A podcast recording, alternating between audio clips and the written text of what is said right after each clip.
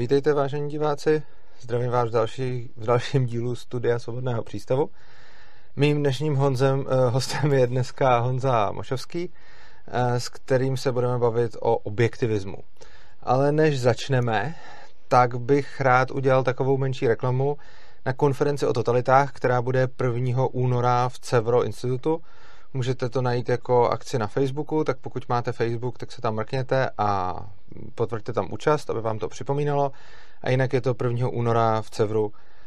Je to akce, která je koncipovaná pro nejenom libertariány, ale pro, řekněme, širší veřejnost, takže sebou můžete vzít eh, rodinu, příbuzný, známý a bude tam celá řada hrozně zajímavých speakerů a budeme se bavit o tom, jakým způsobem a v jaké podobě může přijít třeba příští totalita.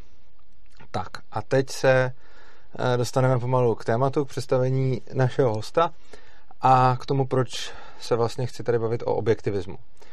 Objektivismus je jeden z vlastně, řekněme, libertariánských směrů. Objektivismus je teda celá filozofie, ale eh, hodně souvisí vlastně s libertariánstvím a jeho, řekněme, průkopnicí nebo zakladatelkou byla Ayn Rand, která měla potom v pozdější, jako zpočátku, měla velice dobré vztahy s eh, Mary Rothbardem, eh, což byl zase duchovní otec anarchokapitalismu.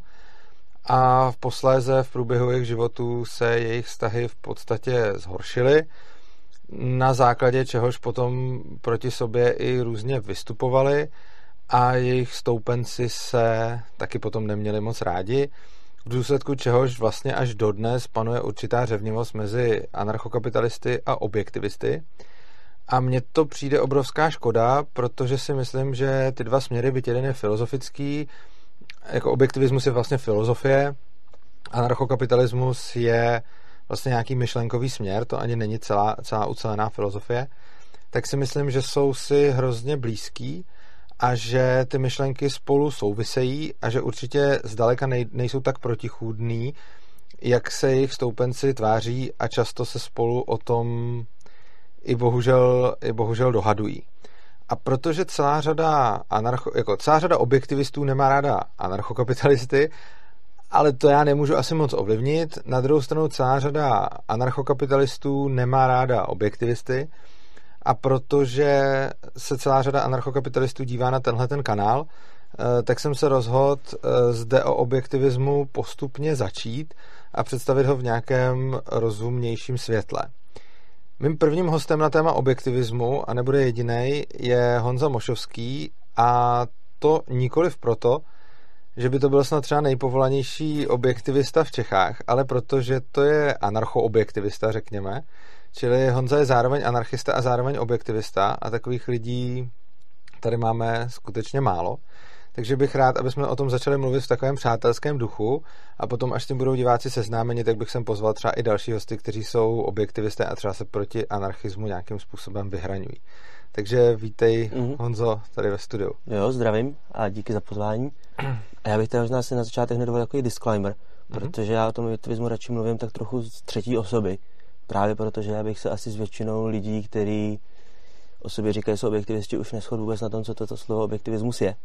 Protože uh, eh, takový úplně nejčastější způsob, jak oni to vymezují, je, uh, že to je teda, jak si říkal, filozofie Ayn Randový a nebo potom je říkají takový slogan, že to je filozofie pro život na zemi. A já si myslím, že ani jedno není úplně ideální, protože si myslím, že když tu, když, ten, když tu filozofii vymezíš nějakou osobou, tak ji tím pádem rovnou uzavřeš. Mm-hmm. A oni to považují podle mě do jistý míry za uzavřený systém, ke kterému se nedá moc přispět a uh, říkají většinou, že, že objektivismus teda je to, co říkala Ayn Randová, nebo to, co teda jako říkali ty následovníci, teda, což ona potom často jako schvalovala a... I proto je ten Rothbard vlastně často označoval jako kult, že on napsal pak o nich poměrně nelichotivý uh, text. Je to tak. A já, na druhou stranu zase je pravda, že když jsi jako nějakým směru, tak ho musíš vymezit, protože mm. když plásnu, když máš já třeba solipsismus, tak potom musíš jako říct, co to je tím obsahem, mm-hmm. aby si mohl říct, že to je, že teda s tím souhlasíš, nesouhlasíš, ukázal jsme, že to je pravda, není to pravda, protože ve chvíli, kdy řekneš, že to je filozofie pro život na zemi, tak zase pod to schováš cokoliv nového, co, mm-hmm. co ti přijde a co teda posoudíš, že je pravdivý. Takže zase potom to nějaký jasný vymezení potřebuje. Takže to je asi jedna věc. Já tady, tady tomu, a to je takový mainstream, který bych řekl, že objektivistický, mm-hmm. a já mu říkám, aby, aniž bych to jako myslel pejorativně, tak já jim říkám rendisi. Mm-hmm. Uh, a potom ta druhá věc, kterou si říkal, je ten vztah s libertariánstvím a s anarchokapitalismem. Já si myslím, že zase, jak si říkal, je důležité rozlišovat, co je nějaká politická teorie nebo ideologie a co je, co je nějaká filozofie, protože protože ve chvíli si bavíme o libertariánství, tak jsme čistě v politické teorii a neřešíme vlastně nic jiného. Řešíme mm-hmm. o tom, jak má vypadat společnost, bavíme se o tom, jak má vypadat společnost a vlastně tam není žádný přesah. A k tomu, jak má vypadat společnost, i když se teda shodneme na tom, že má být svobodná, tak k tomu může mít různý důvody. Takže my se můžeme lišit v té etické rovině třeba. Někdo může být utilitarián, někdo může být objektivista, někdo může být, uh, já nevím, někdo může být třeba nějaký kantista, stejně k tomu dospět. A... No, z toho asi spíš těžko, ale... A tak asi si no. to i dovedu představit do jisté okay. míry. Ale, ale pointa je, že prostě nehledě na tu, nehledě na tu etiku, ze který k tomu člověk dospěje, ten beru libertarianismus jako politický směr, který usiluje o nějakou svobodu jednotlivce a tím pádem je to taková jako big tent politická ideologie, pod kterou se schovají různý ty etické směry, který po to dospějou, takže z mého pohledu je každý objektivista libertarián, ale ne každý objektivista. Ano, či, je, o, no jasně, tohle to vlastně můžeme, můžeme to takhle říct, uh, přičemž jasně, je to, něco, je to vlastně něco jiného, nejsou to jako dvě věci, které by byly jako vedle sebe na stejné škále, ale objektivismus je celá filozofie a libertariánství je vlastně jedna z jejich součástí, ale zároveň je to součástí i jiných uh, jako přístupů k životu. Mm-hmm. Co je zajímavější, je, že potom třeba, jak máš pravdu, že asi ano, každý objektivista musí být asi libertariánem. Uh, ono ale potom je zajímavý, že třeba hodně objektivistů říká, že žádný objektivista nemůže být anarchistou mm-hmm. a ty seš anarchistou a i objektivistou. Ale možná, než se k tomu dostaneme, tak by bylo hezký, pokud bys mohl pro diváky nějakým způsobem, třeba vím si, že tady bude spousta lidí, kteří o tom nikdy neslyšela, nebo slyšela jenom to slovo, a nebo slyšela od někoho na sociálních sítích to slovo a následně vynadáno za to, že jsou úplně blbí a ničemu nerozumí, tak kdyby si jim vysvětlil, ehm, jako co to vůbec je a co objektivismus znamená a zkus to nějak prostě schrnout, jakože aby jsme se mohli od něčeho odpíchnout a nějak z něčeho vycházet. Hmm. Já bych se možná teda soustředil hlavně na tu, na tu etiku. A i si myslím, že to je věc, kterou jako, na to je jako důležitý dát nějaký důraz, protože často, často mám pocit, že lidi, lidi mají takový jako dva přístupy. Buď je to takový jako princip neagrese extremismus, a nebo je to, nebo je to takový to, já jsem teď objevil anarchokapitalismus mám vyřešenou politickou filozofii a nepotřebuji vůbec žádnou etiku. A myslím si, že oba ty přístupy... A teď nemluvíš o objektivistech. Teď nemluvím o objektivistech, teď mluvím jako obecně o libertariánech. Mm-hmm. A myslím si, že oba ty přístupy jsou špatný, protože protože princip na agresi samozřejmě jako nejde axiomatizovat, protože potom je to nesmysl. Já ho třeba axiomatizoval. Tak potom se k tomu asi dostaneme. A myslím si, že myslím si, že je chyba to axiomatizovat a myslím si, že je chyba naopak zase říct, jako našel jsem politickou ideologii a jako vlastně potřebuji etiku, uh, protože potom je na místě se prostě zeptat, proč ale je ta politická ideologie správná, jako co tě k tomu vede. A ten důvod nemůže být jiný než etický. Mm-hmm. Ať už je to, všichni se budou mít líp, proč se mají chtít mít líp, ať už je to prostě maximalizujeme nějaký jako možnosti jednání, takže lidi budou mít většinou, proč je dobrý mít volby jednání, ty otázky, prostě ty odpovědi můžou být jedině etický. Takže z mého pohledu většina lidí, který, který si myslí, že nepotřebují etiku, tak podvědomě jedou nějaký takový ten... Uh, že v něčem implicitně schovají. Většinou jedou implicitně utilitarismus. Jo. Že maximalizují nějaký, nějakou většinou libertariáni nějakou nenutně užitek teda, ale většinou libertariáni typicky jedou jako maximalizují možnost toho, jaký maximalizují ty práva, maximalizují možnost jednotlivce dosáhnout štěstí. A teď teda co je ten objektivismus? Jasně. uh, objektivismus v té etické rovině Uh, takhle, ještě, možná ještě jednu věc, kterou bych chtěl říct první. Uh, ve chvíli, kdy se člověk jako rozhodne, že potřebuje uh, tu etiku k tomu, aby z ní dostal teda nějakou tu politiku, bez který nedává smysl, tak potom v etice zásadní problém je překlenout takovou tu is od bariéru. Dostat se z té deskriptivy do té normativní roviny. Mm-hmm. Z toho, co je, do toho, co by teda mělo být, což mm-hmm. je to, mhm. co ta etika říká. Protože etika je o tom, co teda člověk má dělat, jaký má dělat rozhodnutí.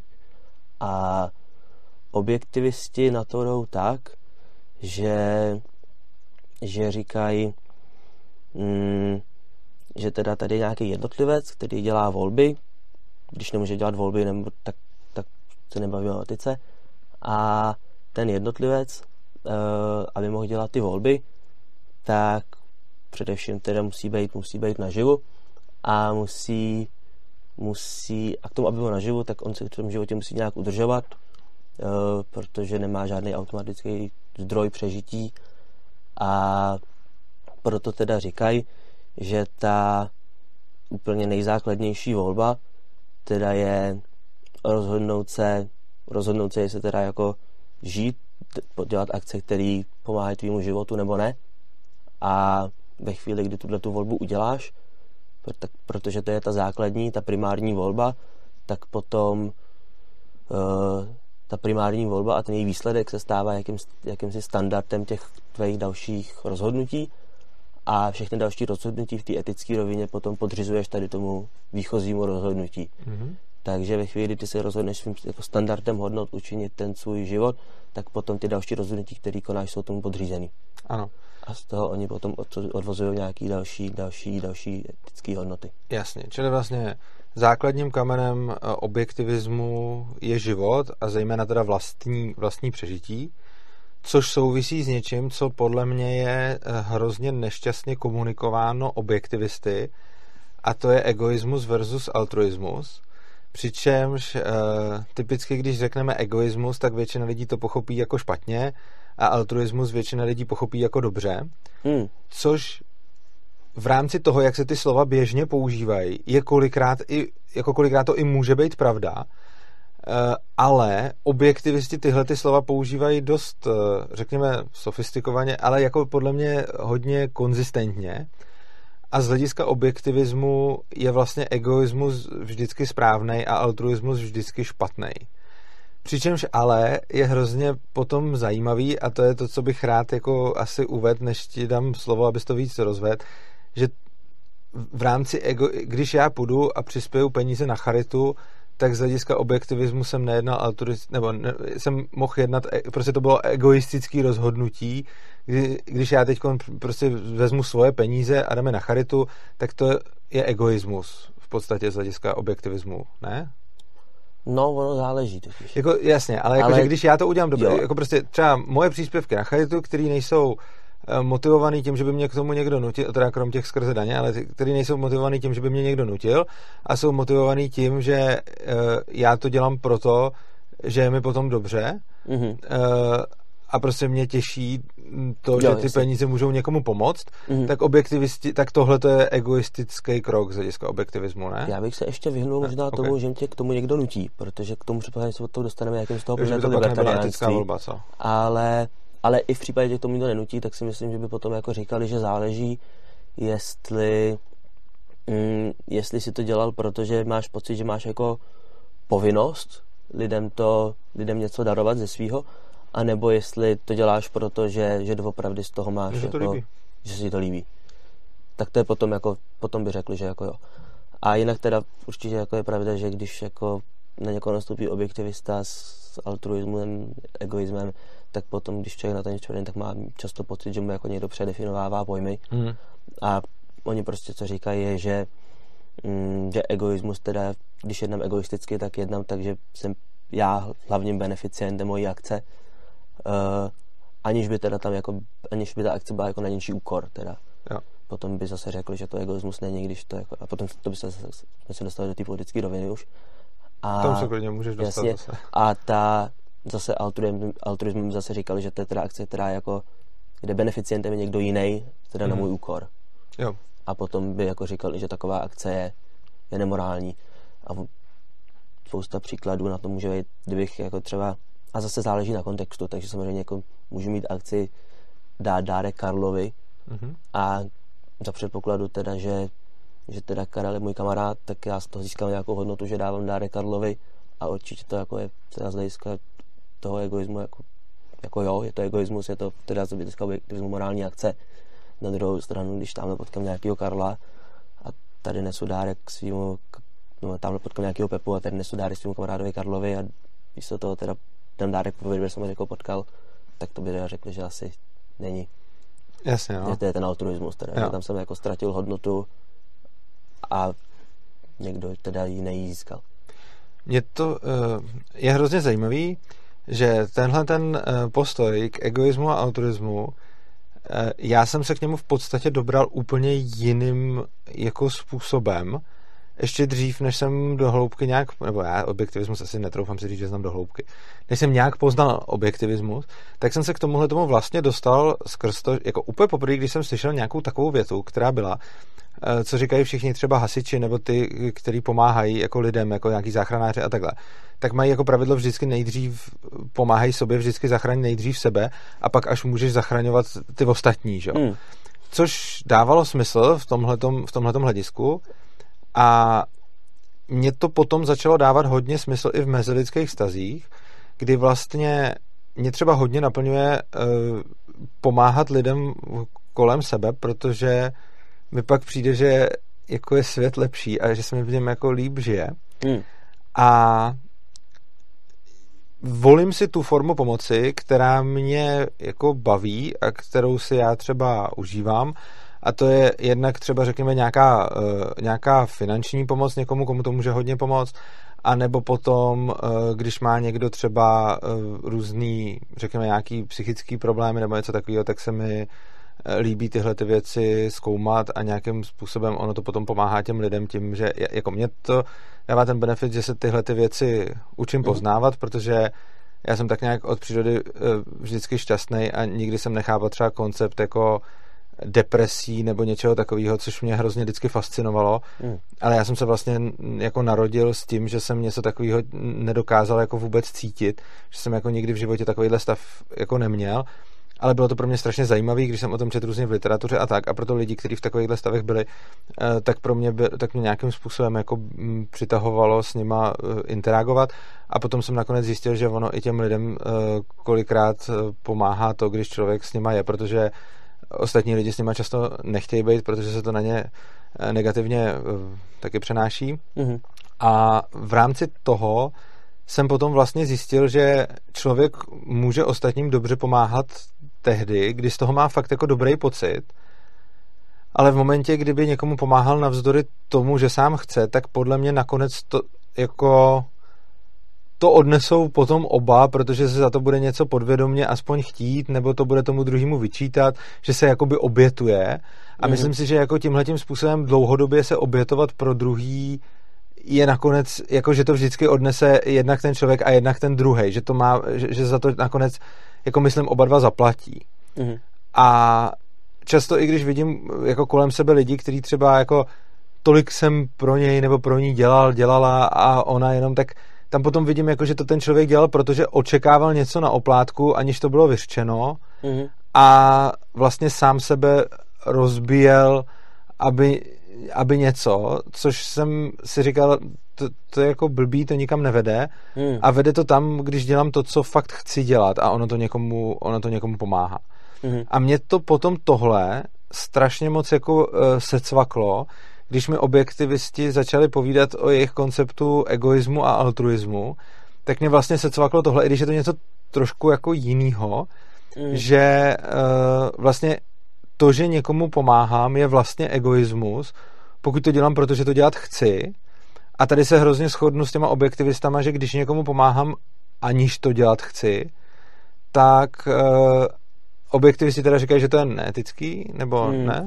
Uh, ne, ne, že to je iracionální. Nebo... Ještě jako základní byl jako proč to dělat jako chceš, že? Jo. protože oni se jako ptali, dobře chceš to dělat a jaká je ta hodnota, kterou tím získáváš. To by asi byla jakoby, jenom chci to dělat, asi není, není jako jenom jako, jako ultimátní důvod, který, to, který by z toho dělal ten egoismus.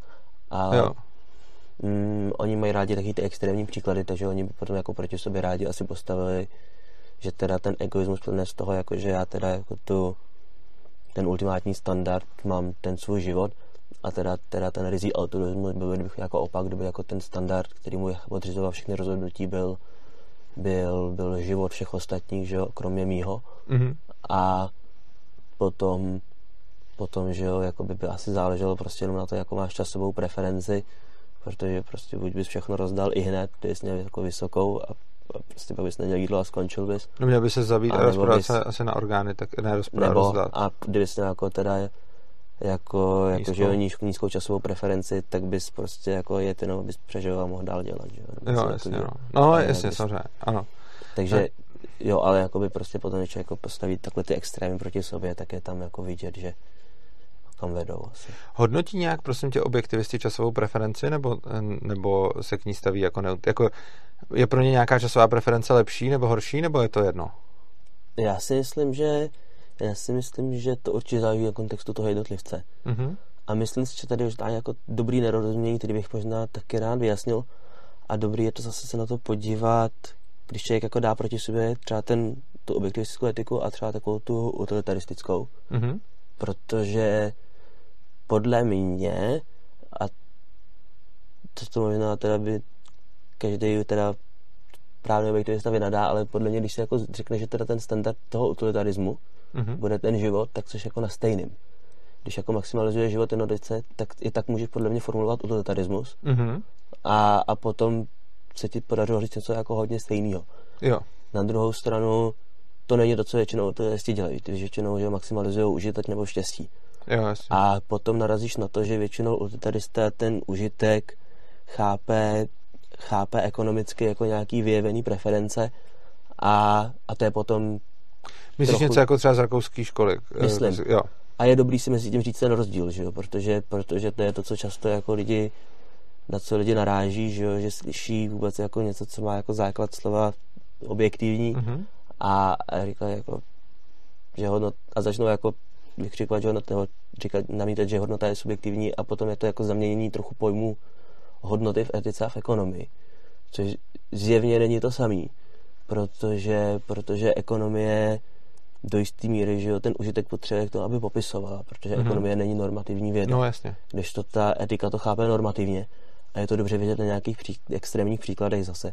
Když Pro diváky jenom uh, ekonomie nám neříká, co je dobře a co je špatně a jenom popisuje uh, způsob, jakým se do, hmm. dostáváme k těm cílům, uh, když to etika to popisuje. Já jsem jenom vysvětlil Jasně, to, díky. co jsi říkal. Mm, protože mm, teď jsem trochu začal myšlenku. Omlouvám se. Jasně, protože hm, jo, protože když se podíváš na nějaký extrémní příklad, třeba, já nevím, že třeba nájemná vražda, tak to má zjevně jako vysokou hodnotu ekonomickou, že jo, mm-hmm. ale, ale pravděpodobně bychom se shodli, že, že jako má jako zápornou hodnotu, zápornou hodnotu morální.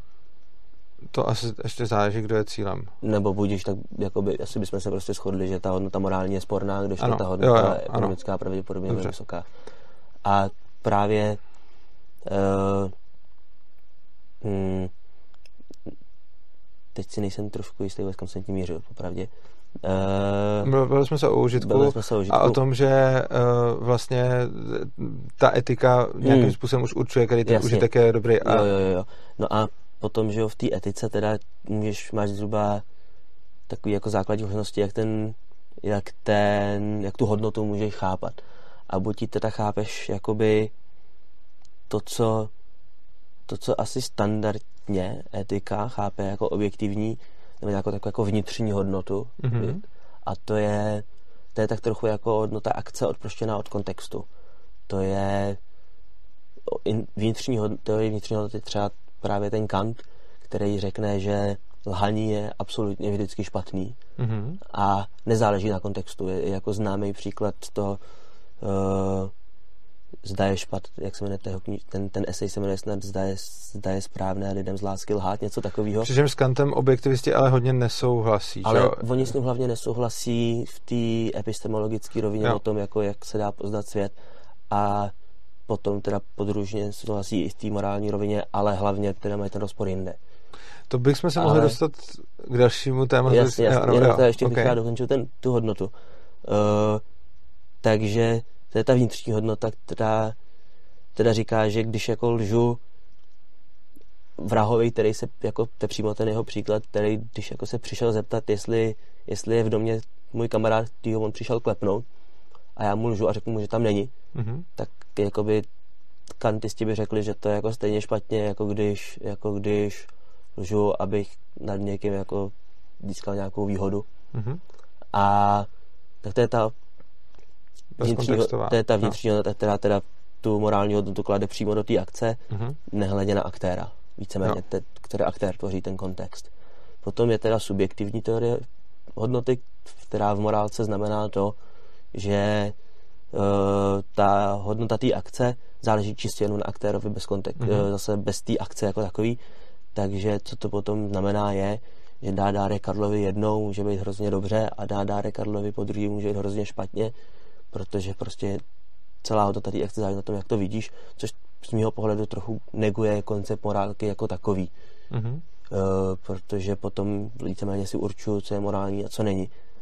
A potom teda objektivisti se mezi to snaží teda vklínit ještě jako třetí, který teda říká, že to je ta objektivní, která se snaží dávat dohromady jako jak ten kontext té akce, eh, jak ten, jak ten kontext té akce, tak tu akci jako takovou a říkají teda, že ta uh, že ta akce se řídí, že ta morál, morálnost akce se řídí nějakým objektivním principem, což teda je ten standard toho života, který se právě snaží odvodit co nejobecnějších předpokladů, aby, aby se dal nazvat objektivním a zároveň teda je řízený kontextem toho jednotlivce, protože mm-hmm. samozřejmě ten standard Jasně. aplikuješ v kontextu a proto samozřejmě se nedá objektivně říct, jestli jako je morální stát se doktorem nebo řidičem autobusu, protože neznáš kontext toho jednotlivce. Jasně, samozřejmě. závisí to na tom. Jo. Takže... Tady se jako shodneme, jenom bych chtěl teda k té hodnotě to spíš jako tak zrekapitulovat eh, možná pro sebe, možná pro diváky. Uh, zatímco ekonomická uh, hodnota vlastně řeší jenom to, že nějakým způsobem maximalizujeme užitek, tak etická hodnota, respektive objektivistická, vlastně neřeší jenom tohle, ale ještě u toho, když si optimalizuju mm-hmm. užitek, tak když si maximalizuje svůj užitek, tak ještě objektivismus mi do toho může říkat, eh, jestli je to dobře nebo špatně. Mm-hmm. Jestli, jestli to, co dělám, i když si tím vždycky maximalizuju užitek, tak to ještě mi do toho může říct, že někdy je to špatný. Uh, vlastně, ale tak to není čistě no, otázka objektivismu, že? To je otázka obecně etiky. etiky. Jo, jo, já jsem, já jsem to Jasně, jenom jako jo, jo, jo, uzavíral. prostě v ekonomii ti stačí... Jasně, ano, já jsem to jenom uzavíral, jako, aby jsme věděli, že mluvíme mm. o tom samém. V rámci toho mě napadlo několik hned, několik hned eh, dotazů. Eh, dalším jako mm, zásadním poměrně jako polem objektivismu, a tady s tím mám trošičku jako problém, je právě jako jednak to, co objektivismus nazývá racionalitou a potom s tím související poznávání světa a to, co objektivisti vlastně tvrdí o poznávání světa, je něco, co No řekni to, já se pak k tomu vyjádřím. No jasně. Uh, tak oni teda prostě říkají, no, úplně jako nejvíc v kostce, co se o tom dá říct, je, že oni říkají, že prostě svět můžeš správně poznat. Ano. Že a s tímhle tím já mám jakoby trošku problém, protože já bych si neodvážil tvrdit, že nemůžu, ale ani, bych, ani si nemyslím, že objektivisti mají nějak podloženo to, že svět je, jako, oni dokonce říkají, že je poznatelný jako jako lidskýma smyslama eh, a racionalitou, jakože lidskýma smyslama a, a přemýšlením hmm. objektivisti tvrdí, že svět je určitě poznatelný správně. Hmm. A tohle to mi přijde jako strašně silný tvrzení, který se mi zatím u žádného objektivisty nepovedlo, že bych z něj dostal něco, o co to vlastně opírá. Jasně. Možná se to teď povede. A, a ono, tam je možná nedorozumění v tom, že ono to jako neznamená, že ten svět poznáš úplně. A ono to ani nemusí nutně znamenat, že ho poznáš jako ne, že ho vždycky jako na první dobrou poznáš neomylně. Ono to prostě znamená, jako, že ho můžeš poznat, že na tom máš, ten, že na tom máš to vybavení. To vím, to, správný záběr, to jsem i chápal. Takže, takže mm, teďka se snažím najít nějaký nějak, najít nějaký, Já to i jasně, chápu, že to není, jakoby- že ho teď Hmm. znám, ale že, že to můžu, jako že když to budu dostatečně dlouho dělat, tak někdy a, a potom ještě z toho teda vychází další věc, kde se hodně jako neschoduju, že vždycky v každém tom okamžiku pak vycházím z toho, že to vím správně, jako to už mi přijde ještě úplně jakoby jako next level, ale i ten základ. Proč si objektivisti myslí, že svět je objektivně eh, poznatelný smyslama a lidským přemýšlením? Co když není? Nebo jako, já neříkám, že není. Já, mně to jenom přijde, že to je otevřená otázka Mhm. a že je možný, že svět lze poznat jako lidským vědomím a smyslama, ale tak je možný, že ho nelze poznat. Jako, Mhm. Uh, já si, já si jsem si teďka vybavil, že si minule, když jste měl, nebo minule, když jste měl Luboše Zálama, tak já si teďka nepamatuju. To jsem neměl ale tady, to jsme byli že, jinde, no. Rozumím, ale vím, že, vím, že velká část té diskuze byla o, o tom, co to je jako jistota a nejistota. Jo. A tam mě ta diskuze celá přišla taková mírně, mírně jako oboustranně nepochopená uh-huh. protože víceméně, co, on, co, co oni ti myslejí, je, že mm, ty máš nějaký nástroj, jak ten svět poznat Uh-huh. a uh, je to dobře vidět, ukázat třeba jako na, na nějakých matematických důkazech. Mhm. Když ty teda postupuješ logickou cestou, to znamená jako uh, nějakýma přímýma implikacemi třeba Mhm. uh, a provádíš jako a tvůj nástroj teda je provádět jako nekontradiktorní kroky. Ano. Uh, a ve chvíli, kdy teda máš tady ten nástroj Ano. a jsi si jistý tím nástrojem, Uh-huh. tak potom ten výsledek, co z něj obdržíš, tak tím si seš jistý v tom smyslu, ne v tom smyslu, že ty víš, že ten výsledek je nemůže být špatně. Ten výsledek může být špatně, ale ty jsi, tím, ty jsi si tím jistý v tom smyslu, že si použil ten správný nástroj a, tím, a pokud si ten správný nástroj použil správně, tak ti Ano. musel dát správný výsledek. To chápu a v matematice to dává smysl, protože matematika je věda, kterou jsme si my jako lidi vybudovali, na rozdíl třeba od fyziky, která má popisovat nějaký jako reálný svět.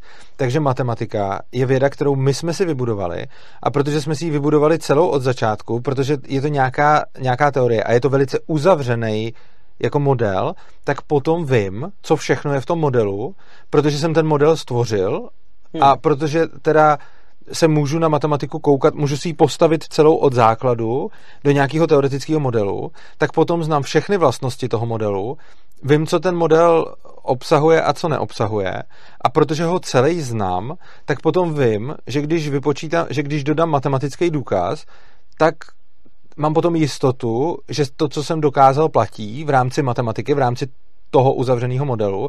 A samozřejmě e, nemusí to platit, pokud bych se jako seknul a udělal bych jako lidskou chybu, což samozřejmě nejde vyloučit, ale máš pravdu přesně v tom, že mám ten nástroj, ale to celé vychází z toho, že ta matematika je uzavřený teoretický model, který já jsem si vystavěl a není ani tak nutný, aby popisoval realitu, Hmm. protože matematické důkazy probíhají v rámci modelu a ne v rámci světa. Ale když mám třeba fyziku, tak fyzika má za úkol, ne, že bych si ji jako stvořil, fyzika má za úkol něco, co je tady kolem nás už stvořeno, popisovat a když mám matematiku, která prostě funguje nějak, tak je úplně jedno, jestli eh, ta daná algebra nebo něco odpovídá nějakému reálnému světu. To je úplně jedno. Prostě mám Hmm. nějaký model, ve kterém dělám operace a celý ho znám. Jenže fyzika je jako, ta, ta musí odpovídat reálnému světu, což znamená, že potom, když jako řeším fyzikální problém, tak narážím na to, že samozřejmě k tomu používám tu matematiku, ve které můžu na jistotu dokázat něco, jenže v té fyzice tolik ne, protože ve fyzice maximálně můžu udělat jako třeba spoustu pokusů. Hmm. a pak se mi stane to, že jako všechny možnosti, ve kterých mě napadne dělat ten pokus, tak jsem ho udělal a ono mi to vyšlo podle teorie, tak vím, že jsem tu teorii nevyvrátil, ale nikdy nemůžu vědět, že nenajdu nějaký další podmínky, za kterých udělám jakoby stejný pokus, ale on vyjde jinak, protože tam bude nějaký parametr, který mě vůbec nenapad a ten parametr bude jiný. No ale etika a filozofie není případ jako matematiky, ale je to případ světa, který je podobně jako v té fyzice prostě jako nějaký pestrej a neznáme ho úplně. Mhm. A já můžu jakoby ve fyzice říct, výjdu z fyzikálních poznatků, který známe teď, tak můžu na jistotu říct a něco spočítat, ale rozhodně nemůžu to říct obecně, protože když bych byl třeba ještě o pár set let zpátky a neměl bych uh, Einsteinovou fyziku a měl bych Newtonovou fyziku a podle té bych počítal už i třeba jenom GPS satelity, tak by mi nefungovaly, protože jsem do toho uh, potřeboval zahrnout teorie relativity. A mně přijde, že tohle je nějaký neustále jako uh, jako obraz toho, že jak poznáváme svět, my se furt zdokonalujeme v tom, jak ho poznávat, ale zatím se ještě nikdy nestalo, že bychom ho poznali úplně a ani nevíme, jestli někdy nedostane, nedojdeme do bodu, kde to poznání prostě pro člověka možný nebude. Mm-hmm. My, my, jenom proto, že to zatím, jenom proto, že zatím, no my ani nevíme, že zatím to vždycky možný bylo. Zatím jsme toho hodně popsali Jasně. a časem se ty věci rozlouskly. Ale i teď konc nevíme v mnoha věcech, kvantová fyzika a tak podobně. Je, je, je tam spousta věcí, které prostě jsou pro nás zatím jako dost mind-blowing mm-hmm. a my nevíme, jestli uh, ty věci někdy pochopíme a jestli se někdy dost, dobereme tomu konci. Takže jak může být svět poznatelný, když tohle to nevím? Jasně, a zase já jsem určitě bych jako netvrdil, že svět je úplně poznatelný. Aha. Uh, a ohledně zase, ale třeba když se vrátím k tomu týmu příkladu s tou mm-hmm. fyzikou, tak já si zase jediný, jediný jako co, co, co o tom myslím vlastně je, že uh, že původně tam byl prostě a teda nemám vůbec jako kapacitu hovořit o fyzice teda, mm-hmm. ale odbornou, ale uh, jak já to vidím, tak tam původně byl skrytý, skrytý předpoklad, který za jeho šplatnosti ta teorie byla pravdivá ano, a potom tak. další jako vývoj té vědy přesně. ukázal, že ten předpoklad neplatil. A my jsme o tom předpokladu ale nevěděli. Jasně, takže prostě byl tam skrytý předpoklad ano. a za předpokladu, že by ten předpoklad platil, tak by ta teorie byla pravdivá. Ano, přesně tak. A to mně připadá ano. pořád, že to jako jde tou správnou cestou. Jako jde, by... ale jde o to, že my o tom předpokladu nevždy víme. Samozřejmě, a to je jako přesně to, co jsem myslel. Jakoby, ty máš tu metodu mm-hmm. a víš, že když tu metodu použiješ, a víš, že ta metoda je správná a víš, mm-hmm. že když tu mhm. metodu použiješ správně, tak dostaneš správný výsledek. Ano. A samozřejmě to vůbec nebrání tomu, aby někdo přišel a ukázal ti, že ty jsi tu metodu použil nesprávně. Jasně. A teď je otázka, to, na co se, jako, je to skvělé, že to takhle použil v té fyzice, protože je to pravda. Vždycky ta teorie potom selže na tom, že tam byl předpoklad, který jsme nevěděli, že tam je a on potom někdy nebyl splněný. Takže prostě máš newtonovskou fyziku, který má předpoklad, že to platí za nějakých nízkých rychlostí a v nízké gravitaci a pak najednou zjistí, že ve vysoké gravitaci a za vysokých rychlostí se to začne chovat o hodně jinak, mm-hmm. což znamená, že to první byla jenom aproximace. Ale teď my jsme byli schopni říct, kdy se to chová o hodně jinak, že to je za vysokých rychlostí a ve vysoké gravitaci. Třeba proto, že jsme schopní měřit vysoké rychlosti a vysokou gravitaci a je to něco, co je lidskýma smyslama a člověkem poznatelný. Ale teď si představ, že bude něco, co lidi nebudou schopní měřit, protože to bude se to zcela vymykat jako lidskému myšlení a bude se třeba zdát, že realita je nekonzistentní prostě v nějakou chvíli, že prostě najednou bude platit něco a zároveň negace toho, jako ve fyzikálním světě. Což jsme zatím na nic takového jako nenarazili, ale co kdyby ano? A teď máš vlastně stav, kdy máš teorii, která platí za předpokladu, ale ty nejseš vůbec schopný lidským mozkem ten předpoklad jako pochopit, protože potom ve fyzice už se dostáváme k tomu, že už jsou ty věci hodně neintuitivní a, dostáv, a pak se můžeš dostat třeba k tomu, že jako ten předpoklad bude třeba linearita času a teď se může v nějakém fyzikálním prostoru stát, že třeba čas nebude lineární a lidský mozek na to ale vůbec není nastavený, což znamená, že potom jako je ten svět prakticky nepoznatelný. Jasně. Uh, co, to je extrémní příklad, ale ukazuju na tom, jakoby, co, s čím mám tam ten problém s tou poznatelností. Jasně. Jedna věc jako je, že, že když jako předpoklad je, že narazíme na něco, co je jako lidskou myslí neuchopitelný a ta otázka, jak se s tím vypořádá jako nějaká filozofie poznání, vlastně jakoby vlastně se ptá, jako, jak to teda poznáme, no když předpoklad že to je nepoznatelný, tak to nepoznáme, že jo, ale ne, možná ne. jako já jenom se možná špatně vyjádřu. Já neříkám, já se neptám, jaký na to má objektivismus odpověď. Já, Jasný, já, to já rozporuju to, to že objektivismus tvrdí, že se něco takového nemůže stát a já tvrdím, ne, že se to Jasný. stane, ale jak vy víte, že se to nemůže stát?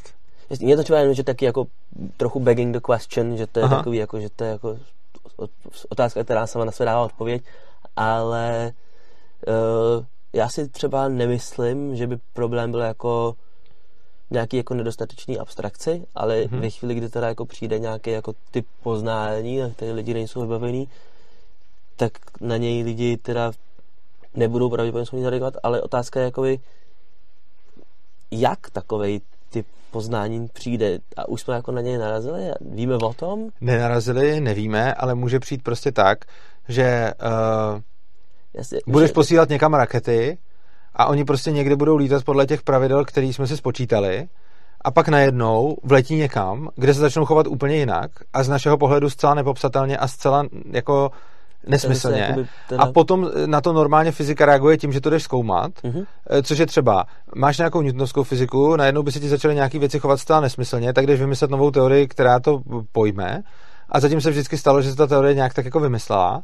Ale teď si představ, že někam začnou lítat rakety, teď se někde začnou chovat prostě jinak, ale nikdo nepřijde s tím, že by nějak, jako s nějakou teorií, která by říkala, jako takhle to tam je, protože něco, protože máme tenhle předpoklad. A teď to takhle budeš mít 100 let a tisíc let a budeš mít někde prostě v kus vesmíru, kam když jako něco přijde, tak tam, to tam bude vypadat celý úplně jinak a budou tam úplně jiný fyzikální zákony a nikdo nebude vědět proč. A, a, a to je celý. Jako. A teď je možný, že to je proto, že nikdo ještě nebyl tak chytrý, že ho to nenapadlo, ale je taky možný, že proto, že lidi jako druh se vyvíjeli v nějaké části vesmíru, která s tím letím vůbec jakoby nepočítala a to znamená, že potom najednou tam máš něco, co je úplně jiný. A teď, jako, já vím, že se dostávám do hrozně okrajového a extrémního příkladu, který je totálně sci-fi, ale je to vlastně, mě, mě vlastně vadí ta objektivistická jistota, že svět je poznatelný, protože potom chci jenom ukázat, jako když by v takovémhle případě teda poznatelný nebyl, tak pak ale nemůžete říct ani, že je poznatelný tady, jak jsme, protože ono, eh, já si dokážu představit i příklady, které jsou jako poplatný teď tady a na Zemi. Jenom na to, abych je vysvětlil, tak bych musel zajít trošičku třeba i do té kvantové fyziky, eh, což by asi nebylo dobrý ani pro diváky, ani pro tebe. Takže vymýšlím něco jako by spíš takhle tomu. Eh, jako vzdálného. Jasně, rozumím tomu, ale zase mně připadá prostě ten předpoklad toho, že máš jako část vesmíru, která funguje úplně jinak, mně připadá zvláštní. Protože zase prostě potom, jak si říkal, potom jako nastoupí úplně jako standardní metody poznání a začne se jako zkoumat, čem je ta část toho vesmíru teda jiná a, a co způsobuje to, že je jiná, a co potom způsobuje, jaký, vlast, jaký části těch, jaký, jaký vlastnosti té jinosti ta způsobují, to jestli tam věci chovají jinak. Na objektivisti si předpokládá, že to půjde, ale co když to nepůjde? že to půjde, protože stejně tak jako předpokládat, že část vesmíru funguje jinak, mě připadá úplně stejný jako předpokládat, že teda existuje, že teda existují kouzla. No jasně. A ale jak ono, se, ano. jak se vypořádáme s tím, že existují kouzla. Ale já nepředpokládám, že část vesmíru funguje jinak, ani že kouzla uh, existují, ale přijde mi hloupý a omezený vycházet z předpokladu, že neexistuje část vesmíru, která se chová jinak. Přijde mi omezený vycházet z toho, že neexistuje nic, co se nám může jevit jako kouzlo a že hmm. jako to je potom stejný. Rozumím, je, jako kdyby... Rozumím, kam míří. Jo, jo, prostě jako jedna věc je předpokládat, že to tak je mm. a to je určitě hloupý, ale předpokládat, že to tak určitě není, je z mého pohledu nějaký jako omezený.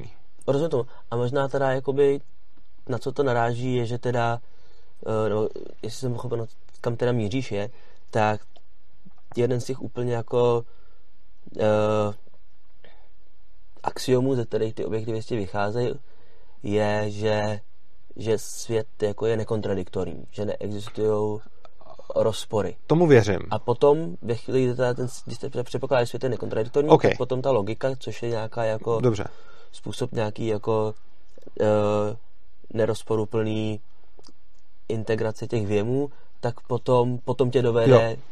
Dobře. nebo později k té Teď mi to dává verzi. smysl, pokud Ale... vychází z toho, že realita je konzistentní, uh, pak ano, a já z toho vycházím taky, a potom, jenom bych netvrdil, že to je jistota. A potom ve chvíli, kdy najdeš na ty, narazíš, na ty, narazíš na ty kouzla, tak potom jako zjistíš teda, že, že realita teda jako roz, uh, tak oni to nemusí být kouzla, ono prostě, jenom, ono prostě to, že realita je konzistentní, se nám tak zdá, zatím se nikdy neukazuje, že není, ale jako nevíme to, že jo je to prostě jenom základ toho, že se to zatím nestalo, ale jako nevylučoval bych to úplně. Ale dobře, beru objektivismus jako filozofii, která je založená na tom, že realita je konzistentní a v takovém případě asi teda souhlasím s tím, že je pak i poznatelná. Budíš, na tom se asi jako shodneme. Ok, tohle to mě jako hodně objasnilo, protože třeba tenhle ten eh, předpoklad mi zatím jako žádný objektivista, žádný objektivista neřekl. Mm, jasně, a oni mají, že ty základně, oni mají ty základní jak víc a patří mezi ně třeba i jako mm, právě předpokládá vůbec, že, jako, že ta realita existuje, anebo že třeba vědomí jako schopnost identifikovat tu realitu existuje. Mm-hmm, dobře. A potom vlastně... Vylučujeme všechny ty příklady. Jasný, a potom jo. jakoby ta obrana těch axiomů funguje víceméně na něčem, co je hodně podobný třeba, nevím, uh, uh, takovému tomu Hoppeho argumentačnímu uh, argumentu. Takový to, že abys, jakoby formou je to podobný samozřejmě, nesouvisí to, ale formou je to, vlastně to říká, že ve chvíli, když chceš jako nesouhlasit s tím, s jo, tím tohle, axiomem, jo, ano, tak ho musíš, musíš přijmout, jo, ano. aby si ho, aby ho uh, Jo, jo, chápu, rozumím, co, třeba, co myslíš. Já nevím, třeba, já nevím, ta to vědomí, že jo, když jako popřít vědomí, tak když jako musí existovat, tak ano. tvoje vědomí, aby ho popřelo. popřelo. S tím souhlasím a, tohle a v některých případech toho aplikuje podle mě dobře.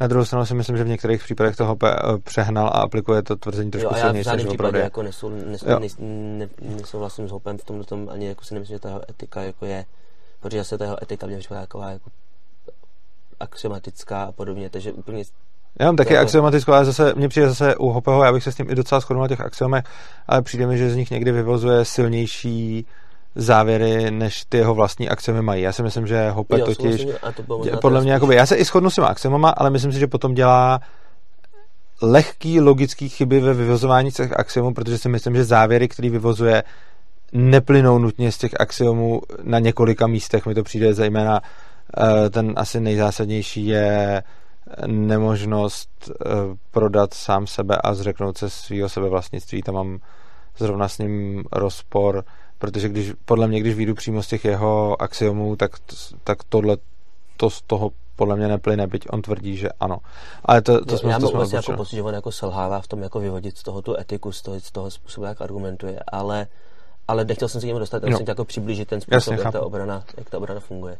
Potom možná bychom se mohli dostat k další, eh, k další jako objektivistický jako části a to je raci, jako racionální jednání, přičemž je potom eh, tam je hodně velký rozpor mezi tím, jak racionalitu definuje třeba Mises a potom jak racionalitu uh, definují objektivisti, kdy pro Misese je vlastně, a, a tam je taky často libertariánský jako hádky potom na tohle mm. téma, kdy vlastně máš na jedné straně objektivisty, na druhé straně libertariány jako mízesovce a na třetí straně ještě normální klasickou veřejnost, která slovo racionální používá nějak, kdy vlastně pro mízese je racionální skoro všechno, jako vlastně jako lidský jednání je pro něj vlastně racionální, pokud je jako vědomí, tak, tak tomu říká racionální.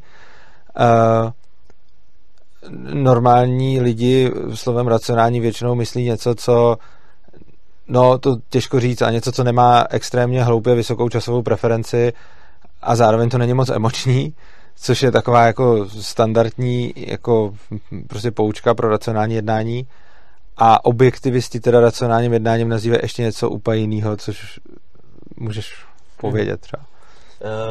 Uh, já si rád myslím, že třeba to se týče té tý epistemologie, mm-hmm. jako toho poznání, tak si nemyslím, že ten Mises jako se až tak dramaticky liší a myslím Fakt? si, že já si myslím, že on člověk jako hodně jiný s tím svým utilitarismem, ale, ale myslím si, že jako třeba z těch epistemologických pointů, že se jako až tolik neliší a myslím si, že, že ta racionalita dobrý prostě znamená to, že jakoby jednáš mm, bez nějakých jako vnitřních rozporů. No a neřekne mi objektivista, teda mě to rozhodně už nějaký objektivisti řekli, že když udělám nějaký takovýto klasický jednání, který se objektivistům nelíbí, No, třeba když bych šel... Uh, no, jak jsme se na začátku bavili, že udělám něco, co jako se mi nelíbí a nedělám to kvůli sobě a udělám to třeba proto, že mám pocit, že by se to mělo dělat a samotnému mi to nevyhovuje, tak tohle je určitě jednání, který, mi, který mi za racionální označuje, protože tím maximalizuju svůj užitek ale objektivisti podle mě ne. No, protože podle mě zase, že na základě těch předpokladů, na základě té jeho morálky, která teda právě jede z té ekonomické definice užitku do určitý On tím nedefinuje morálku, podle mě teda. Tak ve chvíli, kdy se bavíš o tom, jestli to jednání jako jestli se jako měl udělat nebo ne, tak potom jako se bavíš o morálce svým způsobem. On ale podle mě se o tom nebaví, jestli jsi to měl udělat z hlediska cíle, ale z hlediska toho, jestli to jednání k cíli vede. jakože, Jistě. Což Jistě, znamená, jako- že Mises moc neřeší to, nebo pro, jako, Mises ti neříká, tahle akce je špatná, protože je to neetický, ale jenom ti říká, tak jestli chceš dos- dosáhnout tohoto cíle, tak tahle akce k němu nevede. Což je podle mě rozdíl oproti tomu, co říkají objektivisti, nebo ne? No, já si myslím, že ne, protože Ne? jakoby, když to racionálně to interpretuješ jako tak, že to jako je nerozporuplný a že to dává smysl, jako lidově řečeno, Mhm. tak potom na, na základě jako Misesového předpokladu jako chceš dosáhnout, nebo na základě předpokladu té situace, kterou si, kterou si zmínil, jako chceš dosáhnout cíle a použiješ prostředky, které k němu vedou, tak to bylo racionální. Akorát, že když potom jakoby si zase na to objektivismus měl jiný příklad trochu s tím, s tím obdadováním a oni by teda zase řekli, jakoby, když teda jakoby aplikujeme, já nevím, to, to, rac- to, to poznání, který jsme předtím jako o něm mluvili, na tu etiku, tak nám vyjde, že teda ten standard má být ten, ten život a když teda jednám v rozporu s ním, tak jako jednám iracionálně by řekli. Dobře, zkus mi teda říct, co je podle objektivistů, jak, jak teda objektivisti definují to, co je racionální a co není. No, tak jestli to je jako rozporuplný vnitřně, nebo ne? Um, Jedna tak no jenom vnitřně, znamená- anebo i s tím cílem, protože co když já, No, uh, máš jako, když budu je altruista, jedna- tak mi řeknou, že jsem iracionální, i kdybych byl altruista bez rozporu. No, protože oni ti řeknou, že máš jakoby... Mm, oni ti potom řeknou, že, že jsi si špatně zvolil ten, ten etický standard.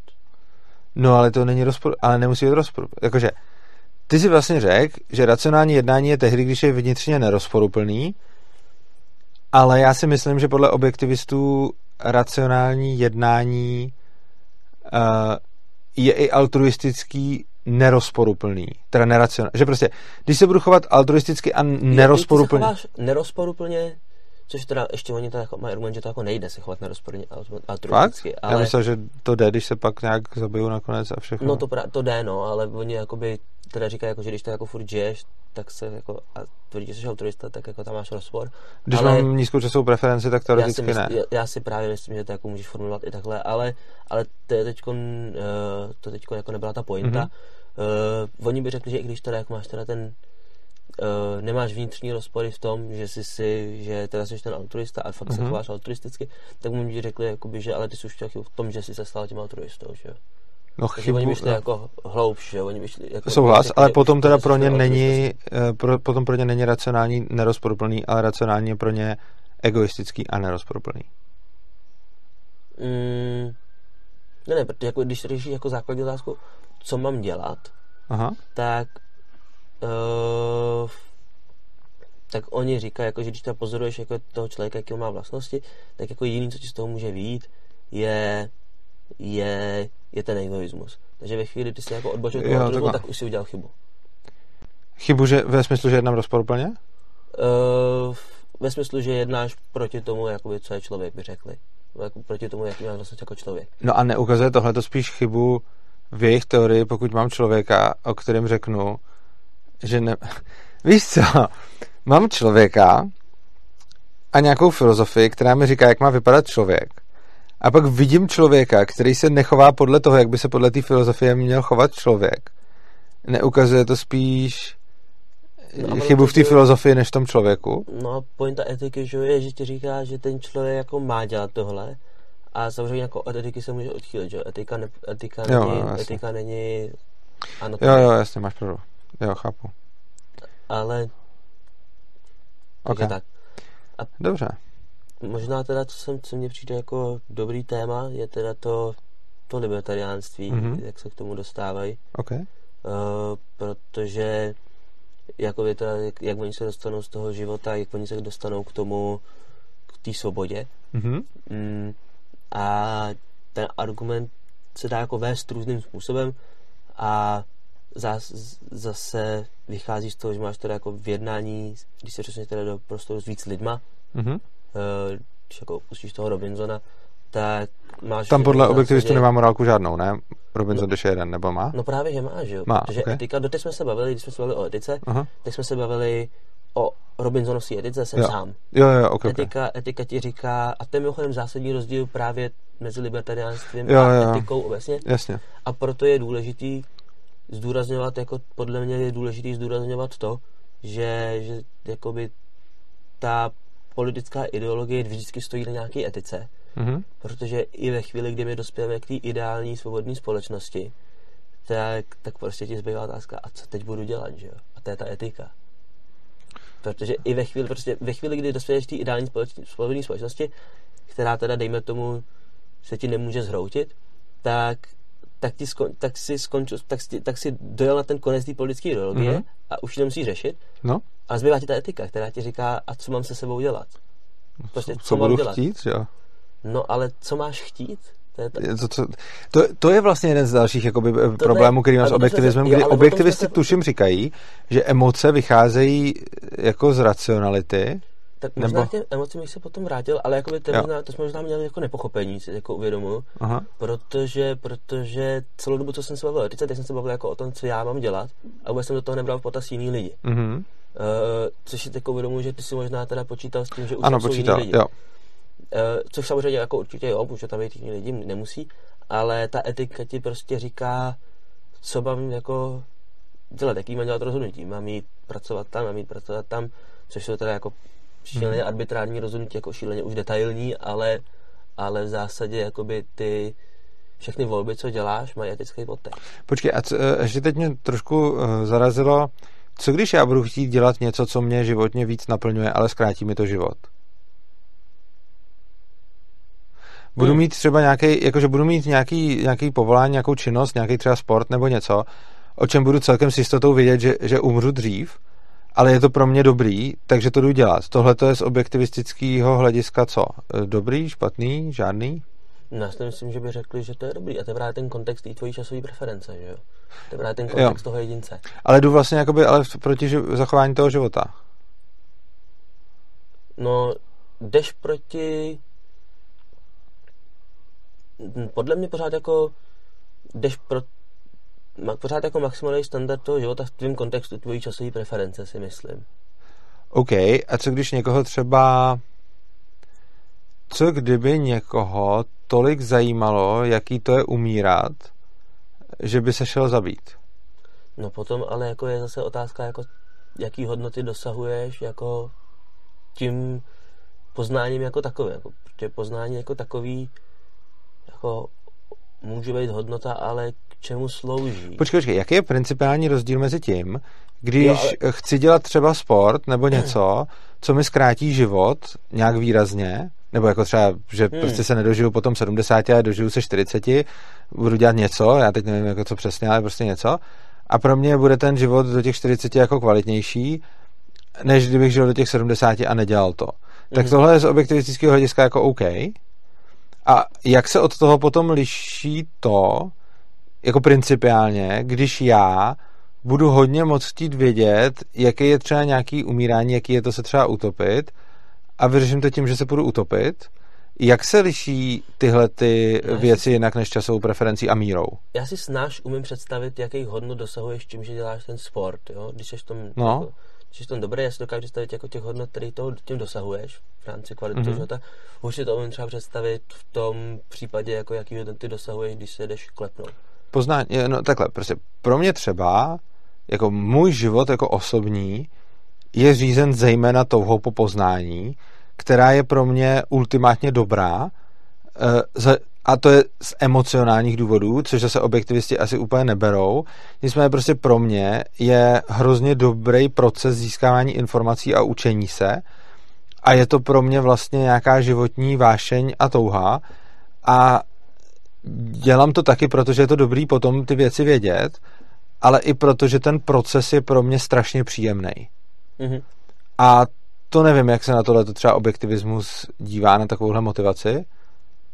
Mm-hmm.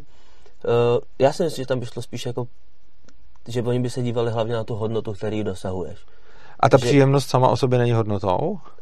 Ta příjemnost sama o sobě si myslím, že by nebyla hodnotou, protože oni by řekli, že to je jako nějaký štěstí, který to získáš jako emoce, mm-hmm. je mm, důsledkem toho, jak se ti daří dosahovat ty hodnoty. To znamená, že když jako tvoje hodnota je poznání a ty ji úspěšně dosahuješ, tak, autom, tak jako důsledkem toho je, že cítíš štěstí. Když to jste jako... A já si myslím, že to není pravda. Tohle to je něco, že objektivisti obecně zdůvodňují emoce nějakým racionálním, jakože to, s čím se s objektivistama neschodnu asi nejvíc, je to, že objektivisti tvrdí, pokud jsem to dobře pochopil, že emoce jsou stejně akorát důsledkem nějakého uh, racionálního ne rozhodnutí možná, ale prostě nějaký, jako, nějaký logický věci, což podle mě tak úplně není. A třeba příkladem je tohleto, jak jsi říkal, že to, že se cítím dobře v průběhu učení, je daný tím, eh, že potom něčeho dosáhnu. Já si to úplně nemyslím, protože já, já jsem tenhle ten, uh, jakože tenhle ten um, rozhovor jsem vedl vlastně s více lidma, protože vůbec proces učení mě strašně fascinuje tím, jak mě baví. Hmm. A hodně často mi lidi říkají, že spíš baví to potom umět nebo to znát, než ten proces. A, a já si uvědomuji, že mě hodně baví ten proces a že i kdybych měl možnost se učit a pak to zase, zap... jakože že pro mě by bylo příjemný, i kdybych se učil něco a věděl bych, že z toho nebudu mít potom tu hodnotu, tak si stejně myslím, že ten proces by pro mě byl příjemný. No ale ty máš jakoby ten proces, jakoby i v rámci toho procesu, že máš jako, jsi buď jako ten proces probíhá úspěšně nebo probíhá neúspěšně, že jo? Eh, podle mě probíhá vždycky úspěšně. Podle mě učení probíhá vždy úspěšně, protože ať dělám cokoliv, tak se tím učím a nejde se neučit, což znamená, že já nemůžu, jakože ať dělám cokoliv, tak podle mě ten proces nikdy nemůže být neúspěšný.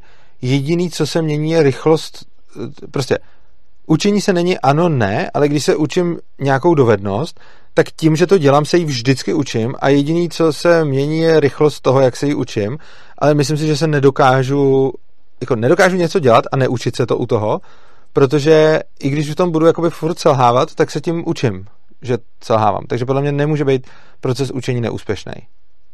Asi, asi jako záleží na tom, jak proces učení, já si třeba dokážu jako snadno představit, že kdybych jako se učil nějakým jako, pravdě, jako špatným způsobem, kdybych si otevřel nějakou jako pokročilou učenici programování, třeba mm-hmm. o nevím nic, tak věřím tomu, že by můj proces úspěšný, jako byl velmi neúspěšný. A věřím tomu, že jako v důsledku toho, že bych teda jako se snažil teda získat poznání nevhodným způsobem a nedařilo by se mi to, mm-hmm. tak věřím tomu, že bych to byl frustrovaný z toho procesu. OK, je to teoreticky možný. Každopádně, jo, jo. No, no dobře, ale teď si vím, že Umím si představit, že když budu dělat něco, u čeho nebudu vůbec tušit, co dělám, že by mě to asi taky neuspokojovalo.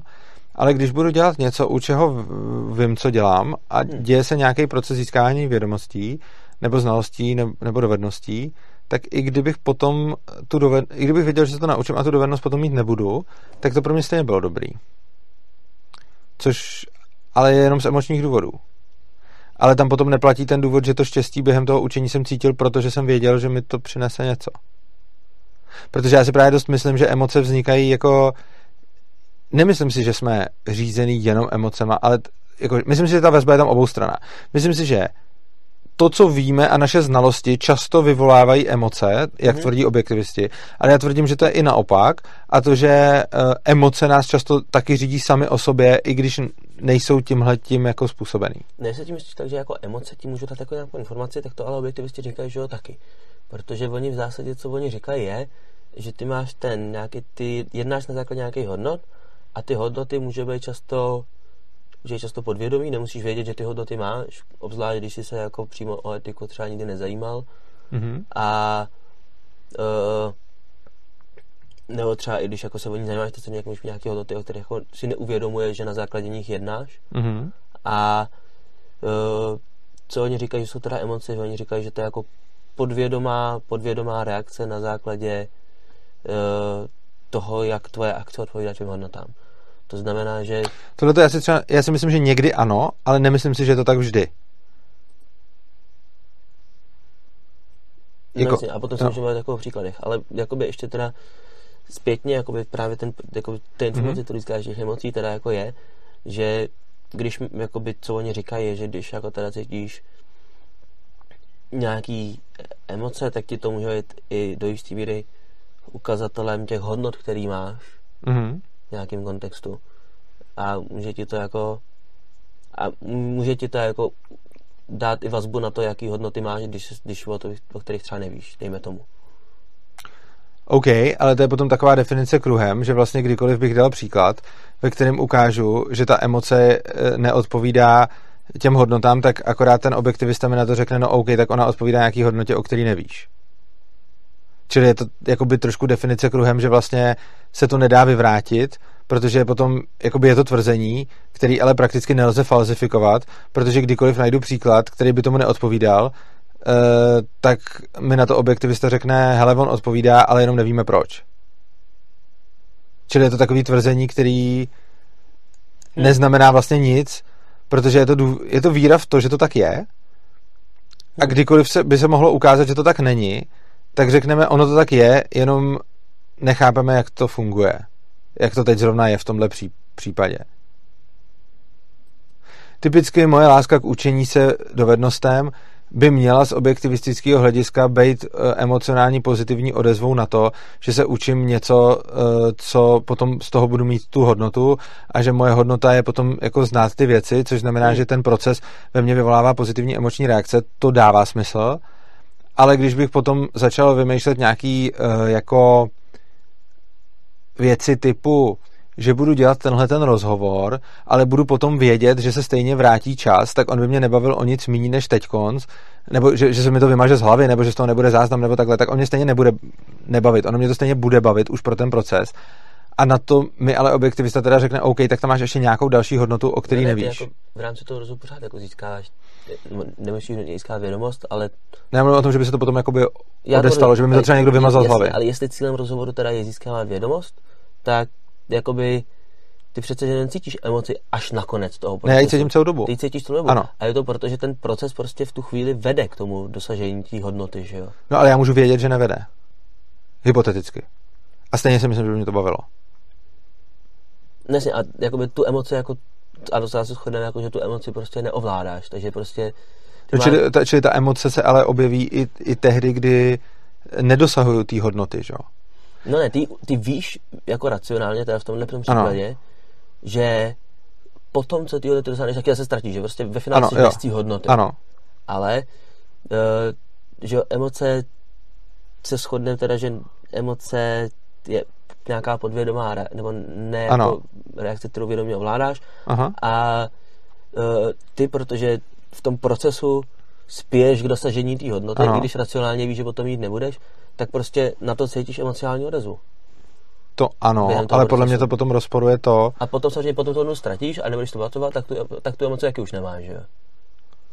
No ale to bych ji neměl ani kdyby si to pamatoval, že Ta emoce je teď a no. bez ohledu na to, jestli si to pak budu nebo nebudu pamatovat, Jasně. tak potom už ji mít nebudu. Jo. Čili ta, ta, ten argument, že ji potom ztratím... Tak můžeš potom mít nějaký jako uspokojení, že se to povedlo. Ale to už zase jiná emoce no, jasně, úplně. Jasně, jasně no. jo.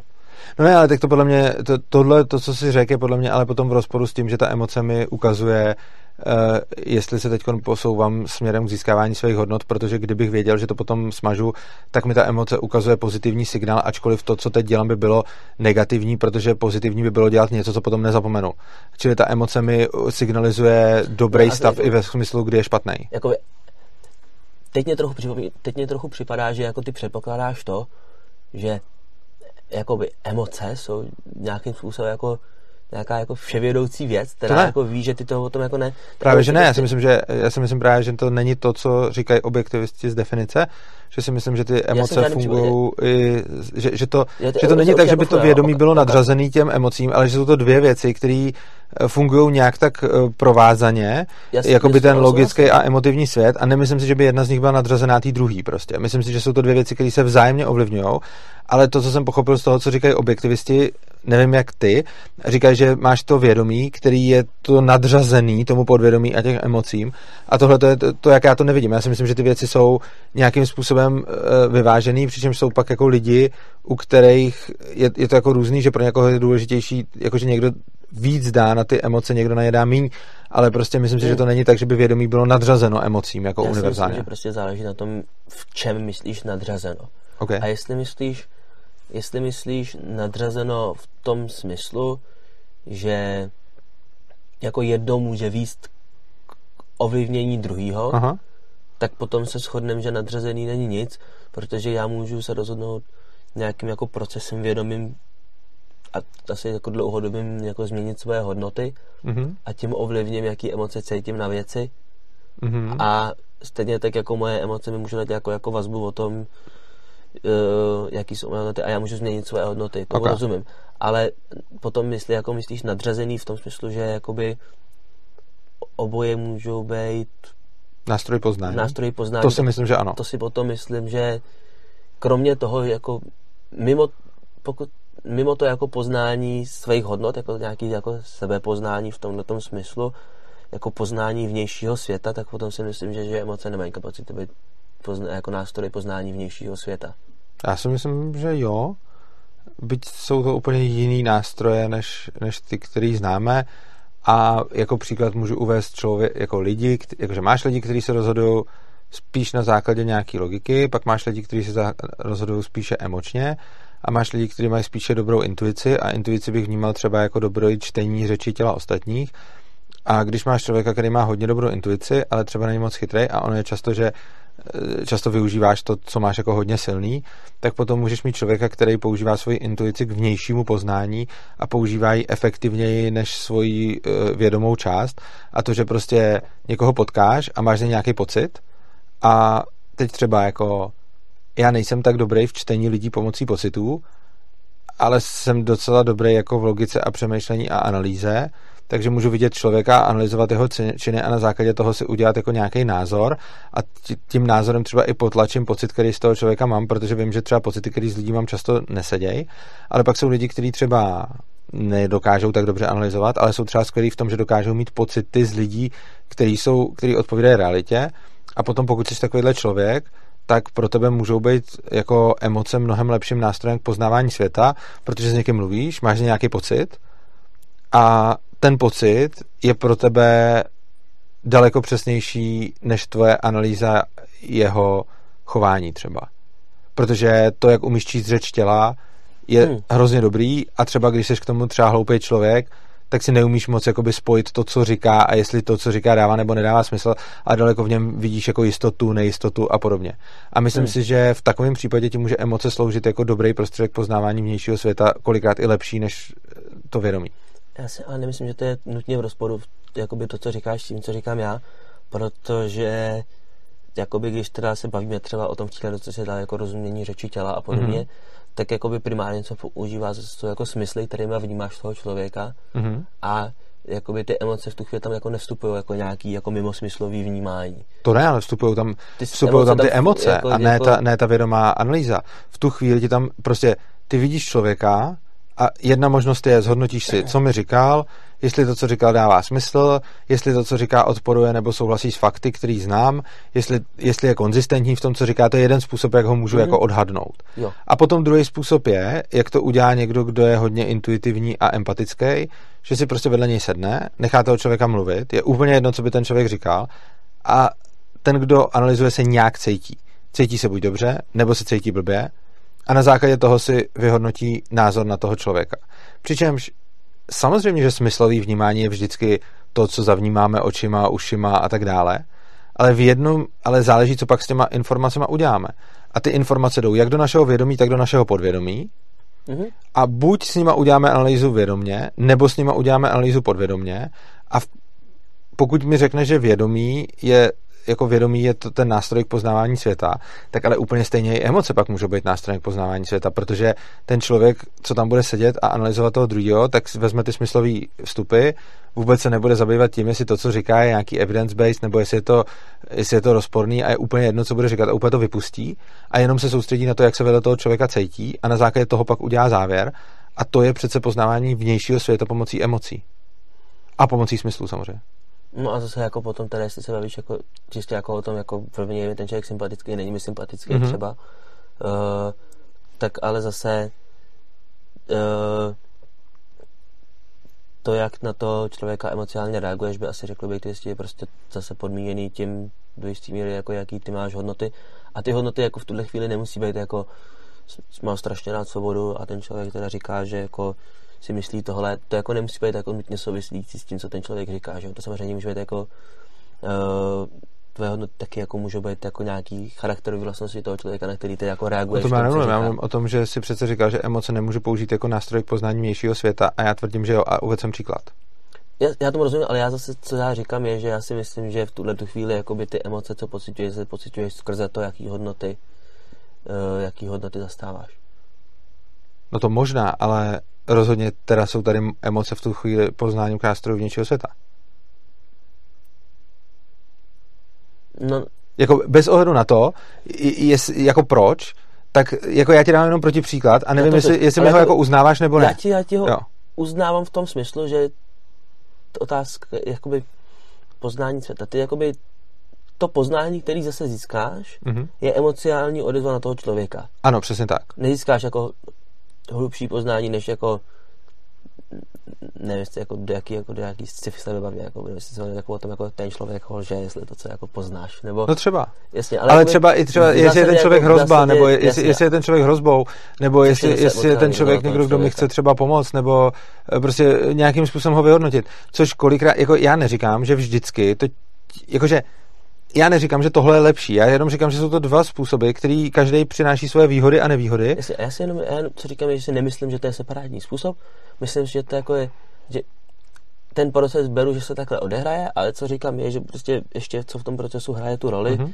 jsou zase ty hodnoty, které způsobují to, že ty na, na to, co on říká, ty generuješ nějakou emocionální odezvu. Ano.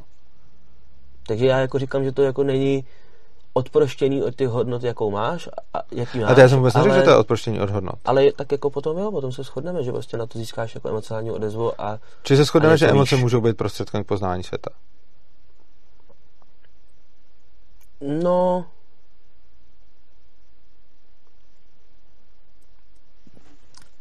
Já si pořád nejsem jistý poznání světa, opravdu, protože jakoby zase jakoby já teda jsem to přijal jsem věmy, Mhm. Ty projeli nějaký jako mým hodnotným systémem Mhm. a vyplivly mi emoce. Ano. A teď jakoby ta emoce, kterou mi vyplivly, co jsem poznal? Poznal jsem, jo, poznal jsem, jakoby ta emoce je jako, Jako druhá věc, ty emoce nemusely projet hodnotovým systémem. Ty, jako tohle to celé mohlo být prostě někde se odehrávat s úplně podvědomím, kam, žádný, kam žádná etika vůbec jako nesahá prostě. no a to Jako právě- tohle to celé mohlo projet nějakým podvědomým filtrem, kam vůbec nemusí sahat etika a kam můžou sahat jenom jako nějaký zkušenosti, které se tam někdy v minulosti vepsaly. A to, že nevíme přesně, jak to funguje, podle mě neznamená, že to nefunguje, protože některým lidem to funguje takhle dobře. Mhm. A přijde mi, že něco takového jako to nemusí být tak, že to projde hodnotovým systémem. Prostě já vidím člověka, mám z něj nějaký věmy smyslový, to mi zajde do podvědomí, tam se děje něco, nevíme co, a z toho to vyplivne emoce. Mhm. Ale rozhodně si nemyslím, že to musí, jako to, co se tam děje, že to musí nějak souviset s etickými hodnotama. Spíš si myslím, že ani ne. Myslím, a zase nemám jako kapacitu hovořit o psychologii odborně, takže Ok. okay. zase jakoby nevím, jak, jakou, jakou roli tam hrajou třeba, jak si zmínili nějaký zážitky, nějaký jako traumat a podobně. Tak tohle to Ale- nikdo pořádně neví. Já mám jako taky pár semestrů psychologie, já ne, nevím, taky nejsem já odborník, vlastně ale... ale... psychologie, takže No. já do toho nebudu fušovat, ale, ale co si zase myslím prostě je, že v tom podvědomí, a nemusí to, já jsem žádný, jako neřekl jsem v žádném bodě, že to jako probíhá vědomě, Mhm. mm-hmm. ale myslím že i v tom podvědomí hrajou roli tvoje hodnoty. OK, no nějakou asi, A jo, no. jakoby prostě, jakoby, když, A si zase, jo, když si vezmeš ok. jako příklad někoho, kdo jako vůbec neřeší etické hodnoty, Mhm. uh, tak prostě nevím, zase můžeš mít třeba nějakýho jako nějakýho nevím, sériovýho vraha, dejme tomu, Mhm. mm-hmm. který teda jako je teda nějaký, dejme tomu sadista a teď, teď ten, on jako klepe ty lidi Mhm. a teď jako to, to cítí jako potěšení a on se jako v žádném bodě jako neuvědomuje své etické hodnoty třeba. Tak to není asi úplně pravda. Oni se často jakoby uvědomují, jenom mají tak silný to nutkání, že uh, si, jako, někdy se neuvědomují někdy se taky uvědomují a nemůžou si jako pomoct, nebo to aspoň tvrdí. Každopádně uh, jako to, zase mi přijde, že jsme, jako je to věc, která mě trošku na objektivismu jakoby potom jako vadí, že když se vždycky dostaneme někam, kde nesouhlasím, tak se nak- nakonec dostaneme k tomu, že dostanu odpověď, která jakoby musí být vždycky správně, protože ať se stane cokoliv, tak se to do ní nějak napasuje. Čili vlastně jakoby tady zase předpokládáme, že když dostanu eh, reakci emoční z toho, že s někým mluvím, aniž poslouchám pořádně, co říká, tak předpokládáme, že je to proto, že v mém podvědomí jsou nějak zrcadlené moje etické hodnoty a proto to tak je. Ale nevíme, že to tak je. A prostě předpokládáme, že to tak asi bude. Ale je to to, co se mi na tom jakoby nelíbí, že Hmm. vlastně je tam spousta předpokladů, který jsou, jako ne, je tam spousta tvrzení, který vlastně nelze falzifikovat a nikdy nejde říct, jako nejde ukázat příklad, který by toto rozporoval, protože jako v tom, jak ve vědomí části mozku jsou obsažené etické hodnoty, je zjevný. V tom, jestli, jak a jestli vůbec jsou obsažený v, pod, v podvědomí, moc nevíme. A objektivisti říkají, jo, to tam určitě bude, že jo. A já jakoby, já to nemůžu vlastně říct, ne, není, protože to nevím. Ale zase takový to tvrzení, jako určitě to bude takhle, je Hmm. pro mě postavený hrozně na vodě prostě. Ale jako šel bych možná k poslednímu tématu, už máme Mhm. docela dlouhý rozhovor a Dobře, uzavřel bych to možná tím principem neagrese, což je něco, co mají vlastně eh, anarchokapitalisti i objektivisti, vlastně to vymysleli původně, vlastně to vymyslela Ayn Rand, že jo, původně jako princip neagrese. No, jako. to asi záleží na to, na jaký zdroje se podíváš, si myslím. No ne, ale jako ten, A myslím, Oni že si to na potom- Wikipedii, když se podíváš, tak to najde, že jo. Jo, jo, já si Ale- myslím, že jo, já jsem teda ne, to nečet asi na Wikipedii, ale myslím si, že jako jo, ale on je to potom trošku jiný princip neagrese, pokud vím, respektive oni se potom trošičku jako lišej, takže mi zkus pově, pojď probrat princip neagrese jako Dobře, poslední téma. Tak co oni říkají teda je, že jak máš v té etice ten standard toho života, tak základní gro toho argumentu prostě je, že jedna s lidma silou uh, jde proti tomu standardu a proto je to nemorální. Ano. A co oni teda říkají je, uh, a ten argument se dá stavět jako různým způsobem, takže co můžeš, z čeho vycházíš je, že máš v zásadě zase dvě volby, dvě možné rozhodnutí, jak jednat s ostatníma, Mhm. buď skrze spolupráci, anebo teda skrze Sílu. nějaký násilní donucení, kdy teda v té spolupráci to jako apeluješ na nějakou jako tu racionalitu těch ostatních lidí a říkáš, jako pojďme se dohodnout, pro je dobrý, že jo, dohodneš se Mhm. a, je to. A když jdeš tím prostředkem té síly, tak ty vlastně naopak jako nutíš ty lidi jednat proti tomu jejich úsudku a tím jako vlastně se snažíš jako převálcovat to jejich jakoby Mhm. mm-hmm. racionální rozhodnutí a jdeš jako přímo proti té a jakoby stavíš jakoby svůj, ten, ten svůj názor na ten jejich a tím jakoby by, by asi oni řekli jakoby, že uh, ty jim znemožňuješ jakoby jednat proti tomu jejich standardu Mhm. a proč je to špatně? Uh, za prvý by asi řekli, že to není dlouhodobě udržitelný, Mhm. uh, protože když teda ty jednáš neproduktivně a žiješ ostatních, tak pořád jako předpokládáš, že existuje společnost, kde většina lidí jedná produktivně, aby, aby to mohlo fungovat.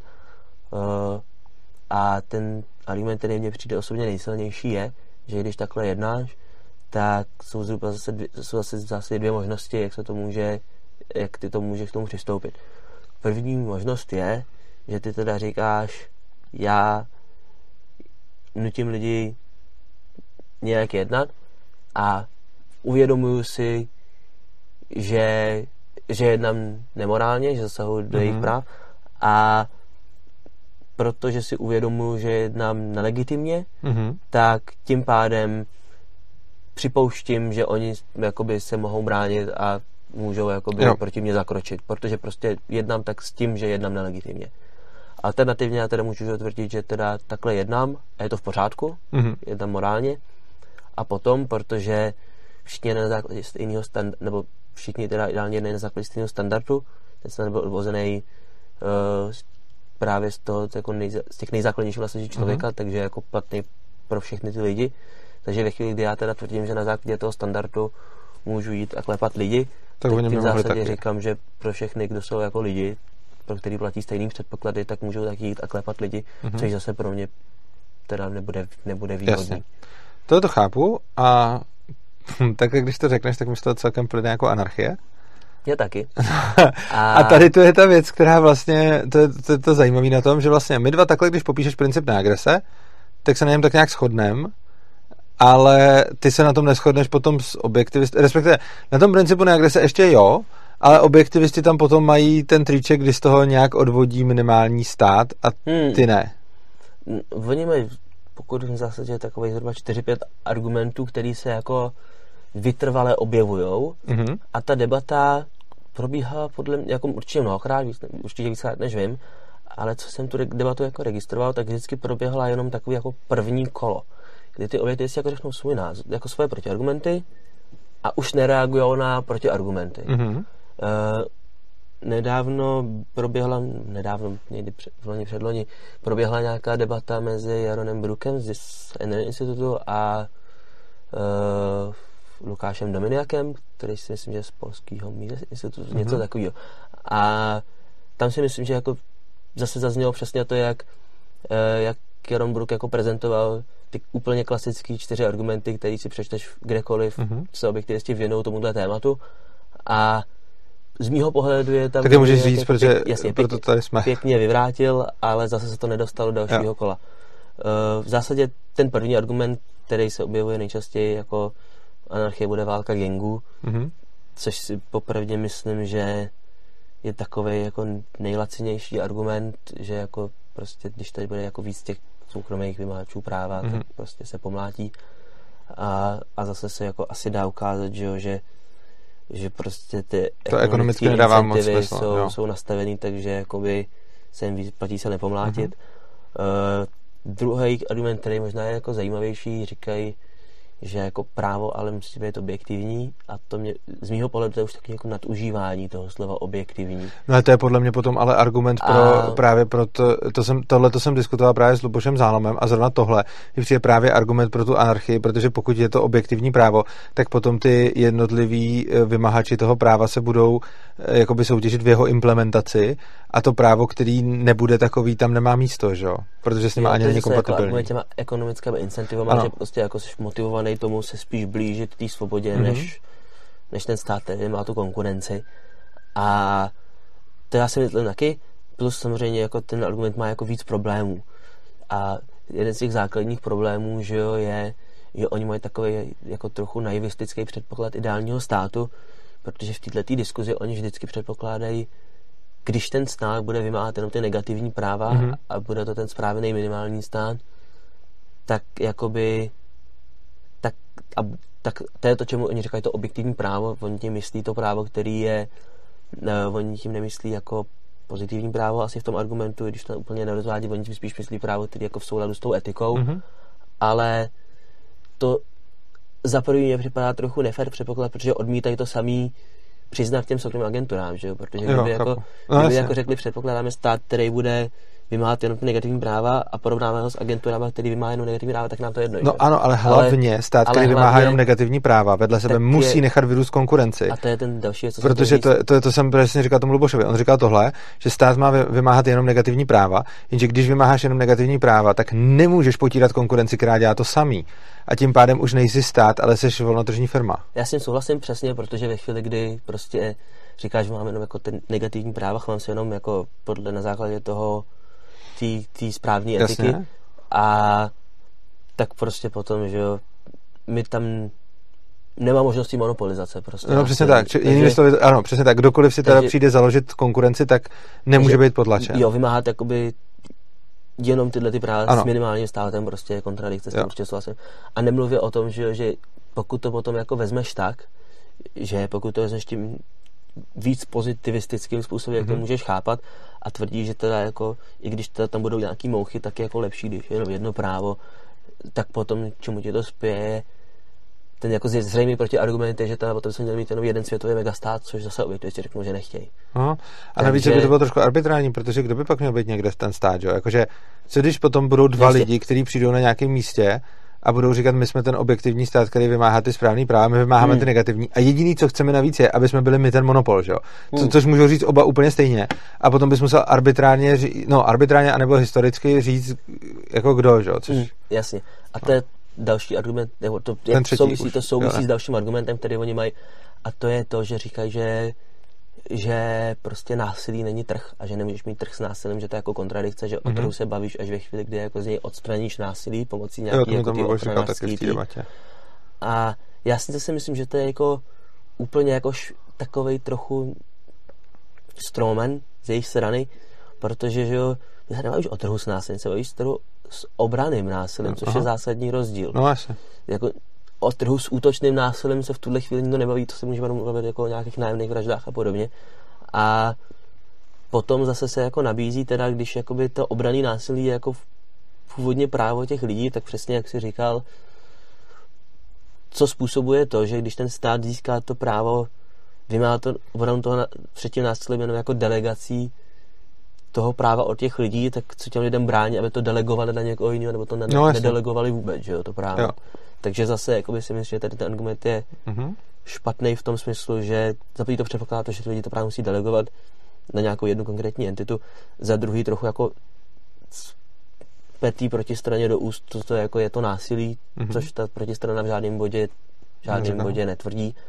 A potom ten asi poslední argument teda je zase spíš takový utilitaristický, ekonomický, kdy oni teda říkají, jako, že ten trh s násilím, jak oni říkají, jako nemůžeš ubránit před násilím. Že zatímco, když jako prodává někdo boty, tak je jasný, že nemá aparát na to, aby někoho nutil kupovat jeho boty, jo, ale když máš jako bezpečnostní agenturu, tak ona má jako ten aparát na to donutit lidi kupovat to bezpečí u nich. Ale to, to... ale to zase jako naráží I ten, kdo prodává hodně bot, tak si může koupit. Jasně, ale to zase naráží na ten protiargument, že, jo, že stát je přesně jako příklad toho, kde tohle selhalo a subjekt je to subjekt, který že jo, nutí, nutí lidi kupovat bezpečí jo.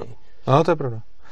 To je fakt a docela se těším, až tady budu mít nějaký objektivistu, který nebude anarcho-objektivista, protože tohle to s ním rád proberu. Hele, jsem rád, že si to tady nějakým způsobem prezentoval. Já doufám, že eh, divákům, že diváci z toho něco měli, že si z toho hmm. něco odnesou. Ten princip neagrese je přesně ten důvod, proč jsem si sem jako prvního objektivistu pozval tebe, eh, protože se tady aspoň shodneme. A myslím si, že celý tohleto video, když se budeme koukat, tak jsme diváky snad ani nenaštvali. A jenom budou mít eh, prostor k tomu, aby zpracovávali, co jsme jim vlastně řekli. A až se s tím nějak zžijou, tak se můžeme potom pozvat eh, takový objektivisty, který je třeba i naštvou, hmm. aby to rovnou nezavrhli, protože já se snažím to celý koncipovat tak, aby se ty minarchisti i anarchisti nějak tak dohromady spíš shodli, hmm. než aby se hejtili a tohle je jeden ze způsobů, jak a proč Jasně. to tady chci dělat. No. A pro mě zase zásadní téma je ta etika, ten důraz na ní, aby, jako, protože mně připadá, že to je jako zásadní téma, který mají liberální tendenci opomíjet. Když to si myslím, že jako potom, když se pozrie další objektivisti, tak ty budou spíš jako klás víc větší důraz na to, jako na to poznávání toho světa jako takový. A možná ta politika a etika pro ně nebude až tolik zajímavá, hmm. což si myslím, že je i důvod do určitý míry, proč třeba nedospěli k tomuhle politicky, si myslím, že prostě na to neberou takovej, že prostě to plně není takový fokus. Možná. Tak jo, tak uh, já vám všem, kdo jste sem se dodívali, děkuji za pozornost. Uh, pokud se vám to líbilo, tak uh, nás prosím podpořte. Odkazy k tomu máte pod videem nebo adresa opristavu.urza.cz, kde se můžete stát pravidelnými podporovateli svobodného přístavu. Eh, hlavně nás taky můžete podpořit nejenom finančně, ale tím, že budete tenhle ten obsah sdílet, eh, že ho budete lajkovat a podobně. Ono se zdá, že to je k ničemu a není to k ničemu, protože když to budete sdílet a lajkovat, tak se to bude potom ve všech vyhledávačích dávat víc nahoru, což znamená, že tím víc lidí eh, se na to podívá. A navíc nás tím budete motivovat k tomu, aby jsme dál pokračovali v tom, co děláme. Tobě, Honzo, moc děkuji, že jsi přijal pozvání a že jsi tady nějakým způsobem jako první Eh, vysvětlil objektivismus a vám všem přeju všechno skvělý do nového roku a mějte se krásně a uživejte si života. Tak díky za pozvání.